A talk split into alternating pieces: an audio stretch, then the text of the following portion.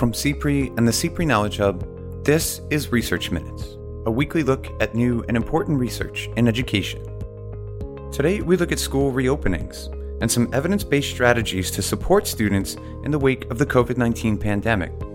We know from past research that students who already have the hardest time in school and have lower achievement relative to their peers tend to have a harder time engaging in remote learning.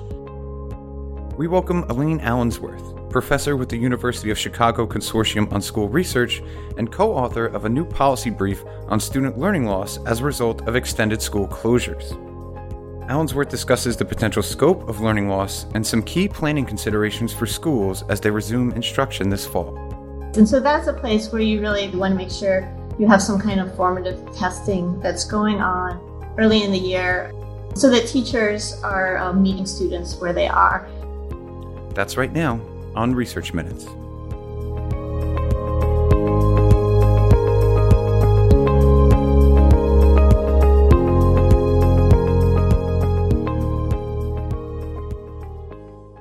Hello and welcome to Research Minutes. I'm Keith U. Miller, Managing Editor of the CPRE Knowledge Hub.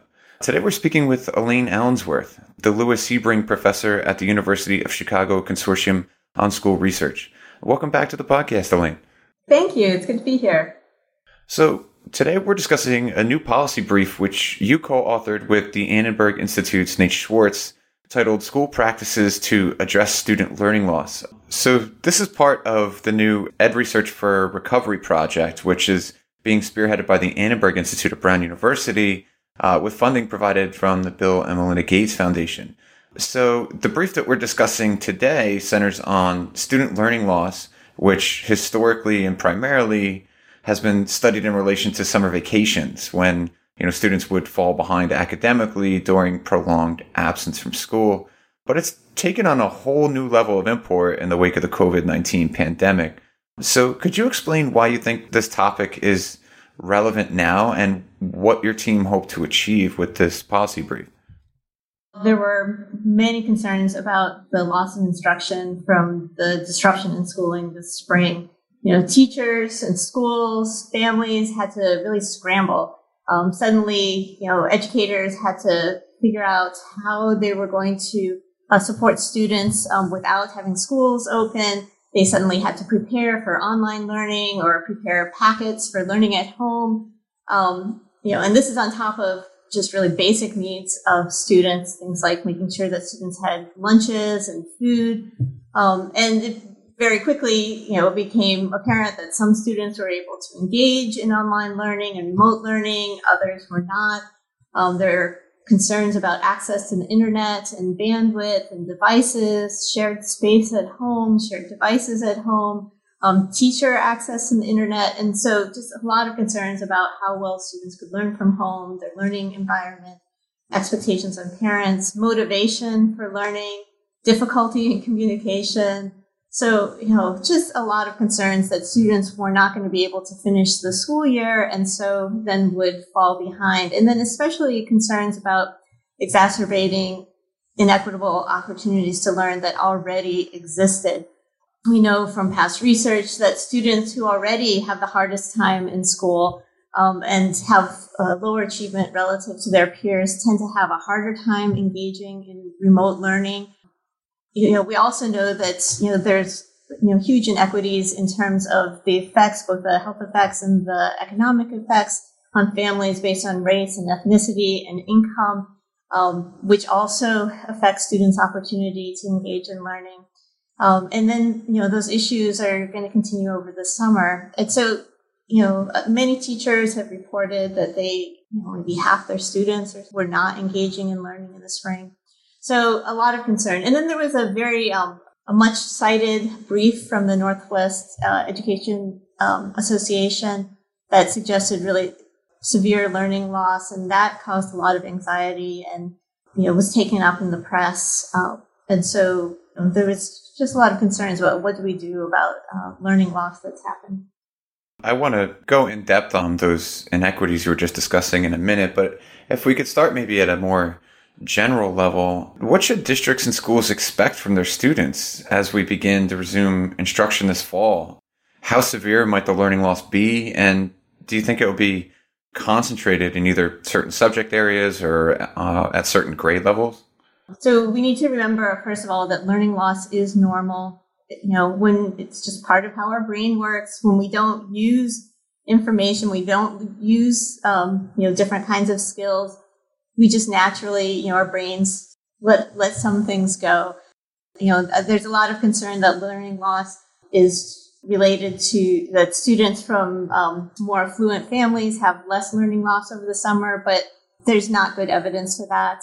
And so, you know, based on recent, more recent evidence, it's just something that happens for all students. So a lot of the concern that has come out has um, really come out of that uh, NWEA brief that I mentioned and their estimates. So they looked at normal learning loss that happens over the summer and they extrapolated out. But, you know, that's taking, that's making a lot of assumptions. First of all, assumes that learning loss is going to be the same with more months as it would be, that the rate of learning loss would be the same when we don't know that at all. Actually, everything we know about learning loss is that it actually happens mostly right away and then it kind of flattens out. But it, it also assumes no learning in the spring relative to strong learning in the spring. And the fact is, you know, a lot of students were engaged in learning in the spring. Um, and sometimes there's not a whole lot of instruction that goes on in late spring either with testing and end of the school year. So take this with a grain of salt. Um, like let's be aware, but let's not uh, overreact. You know, and another thing is, you know, they they had estimates that students would learn, you know, a half year or you know they'd lose a half year or more, and that sounds like a lot. But in older grades, a half year of learning is actually not that much um, relative to differences that exist among students in the first place. So if students are, you know, were behind by half a year, for most students, they're still going to be well within a normal range for students in their grade. So some people were talking about, oh, maybe we should hold students back, you know, we have them repeat uh, content. For most students, that won't be necessary. They will be at a normal level for their grade when they start, even if they do lose half a year. Um, and that's especially true in the older grades. The students that we most have to be concerned about are the students who are already struggling and who are already had lower achievement relative to their peers, because those are the students who are most likely to fall out of grade range. Those are also the students who are most likely to have difficulty with online learning. So, um, for the students who are already behind, those are the students that we really need to make sure are not falling even further behind. Another uh, thing to consider is that math is a subject that's, that's more responsive to the environment. Um, students often don't use math over the summer, and so you sometimes see learning losses that are larger in math. But we also see that um, there are larger school effects in math. That's actually an area where you can see bigger gains from more investment in time. So math is a subject that, um, if we're thinking about, you know, supporting recovery with extra instruction, that's where you can actually see bigger change oftentimes. And then uh, for younger students, you know, a lot of times we see that they have the steepest growth on tests, and that could be the way that the tests are designed. But it's also that you know students are learning uh, very basic skills at the various younger grades in terms of literacy, in terms of math, and you could actually see big differences from what you expect in those grades. And so that's a place where you really probably want to make sure you have some kind of formative testing that's going on early in the year um, so that teachers are um, meeting students where they are. Um, and that's not necessarily standardized tests, but you know assessments that are tied directly into teachers' instructional plans. So if teachers are used to using certain kinds of assessments at the beginning of the school year, they should continue to use those assessments so that teachers know, you know, how to support students that they have in their class so that they can successfully engage. So you've mentioned uh, a couple times that one of the primary concerns going forward should be students who have historically been at risk for falling behind their classmates. And you also talk in, in this policy brief about families of color and, you know, families with lower incomes. We already know that economically and in terms of health outcomes, the COVID-19 pandemic has disproportionately harmed black and Hispanic families and uh, economically disadvantaged families. Should we expect similarly disproportionate educational impacts for the students from those families? Yeah. Um, this is really a big concern. You know, we know that, so we know, for example, that Black and Hispanic families are overrepresented among essential workers. There are more concerns about health risks. Um, there are more concerns about, you know, employment um, for low income families, uh, loss of income. There are a couple of reasons to be concerned. I mean, one, remote learning requires more parental involvement than at school learning. And so that's going to be difficult for parents that have to work outside of the home. Um, and, you know, the lack of in-person schooling and daycare, it could mean that older siblings need to do more to support younger students or um, parents are going to have to make choices that have implications um, in terms of uh, supporting students learning um, versus uh, family finances unemployment and the stress that it brings can have you know, it can lead families not to have the resources they really need for students to engage in learning. If you think about, you know, uh, what do you need to really support learning at home? You know, do you have enough devices? Do you have space so that people can have video chats with peers and with teachers? Do you have bandwidth that you need? You know, the more there are economic constraints, the harder it is going to be to engage in learning. And then family health crises disrupt learning for everyone, right? So if someone is in the family is sick, whether they're, you know, if you need to isolate the person or you're going to the emergency room, that's going to be disruptive for the entire family. And so the more that the family is under stress, the harder it is going to be to support learning, um, the harder it is for students to be able to engage. A lot of times people don't think about all the resources that you need just to get to school every day and get work done every day. And so those are still there and present, but now we have, you know, the technology um, demands on families, which, you know, take resources and all the stress from this pandemic and the health issues that are associated. So, yeah, it just feels like all of this crisis is going to exacerbate differences in uh, opportunities to learn. So, this brief contains a number of uh, recommended strategies to help address some of these these negative impacts going forward. And I want to discuss a few of them here. We actually had the privilege a few weeks ago of speaking with Johns Hopkins University's Robert Slavin, who recommended large scale tutoring as a possible response to learning loss. And uh, it seems that your your team shares that recommendation.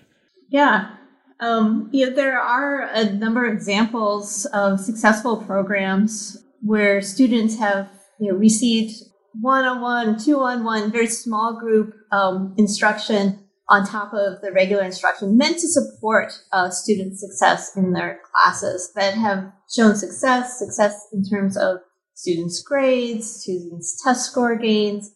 We highlight the match program in the brief as one that's been successful in multiple places where they've had two on one or four in one. Um, different kinds of uh, tutoring. So it's very, very personal. Um, and again, tied to supporting students so that they succeed in their classes.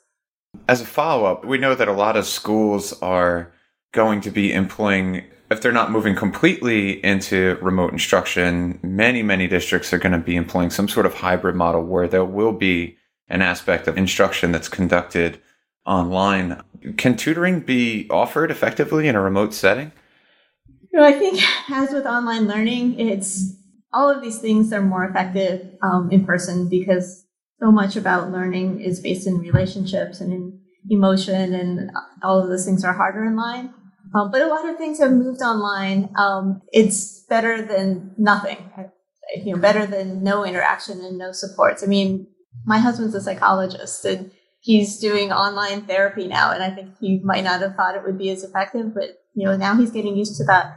One one thing I think we're seeing is that um, you know, small group and one on one is easier online than large group or you know, like synchronous instruction with a 30 person class is a lot more difficult than having a small group interaction online.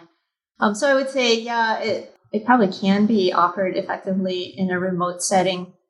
One thing to keep in mind, though, too, is um, you want the tutoring to make it easier for students to succeed in school and easier for them to engage. You want to be giving them support. And so I could also see uh, a strategy being getting some tutoring that's not connected to how students are doing in school.